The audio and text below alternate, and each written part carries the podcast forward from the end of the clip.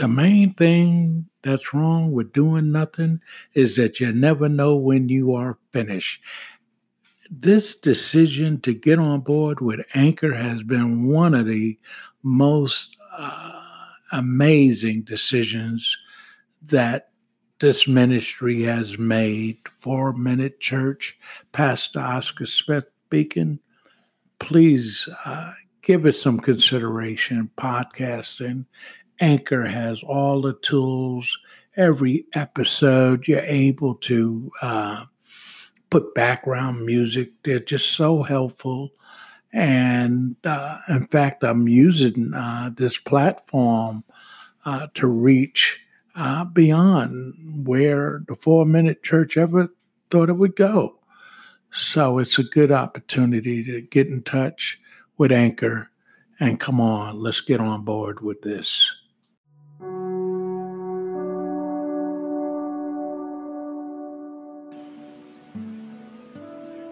Creating a culture of hope.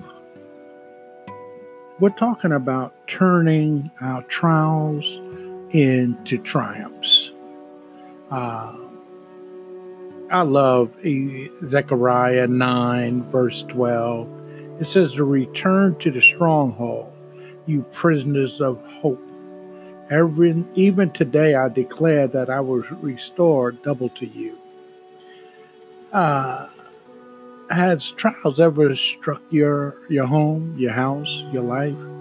Everyone that comes to me, and you know, I've been in chaplaincy and pastoral leadership for many years, and everyone who comes to me and hears my words and acts on them, I will show you whom He is like.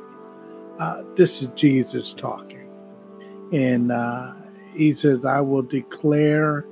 Uh, a restoration to you Return to your stronghold, you prisoners of hope. Even today I declare that I will restore double to you.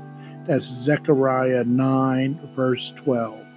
And uh, he is like a man building a house who dug deep, laid a foundation on a rock, and when a flood occurred, the torrent burst against that house and could not shake it because it had been well built. But the one who has heard and has not acted accordingly is like a man who built a house on the ground without any foundation, and the torrent burst against it, and immediately it collapsed, and the ruin of that house was great.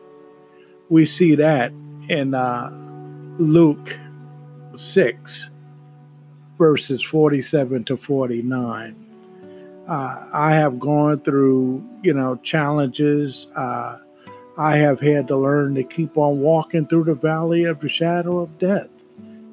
That same shadow that we see in Psalms 23.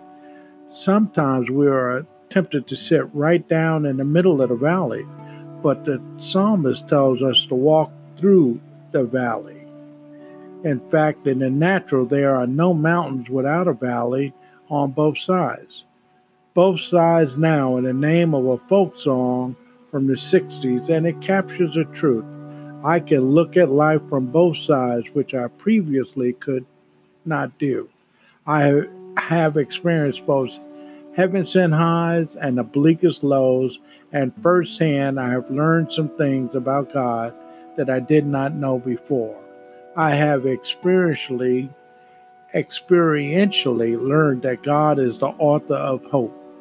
God abounds in hope and He wants to teach us how to build a culture of hope and uh, let us turn each one of our trials into Christ, uh, into triumphs in Christ Jesus. Turn every one of our trials into triumphs in Christ Jesus.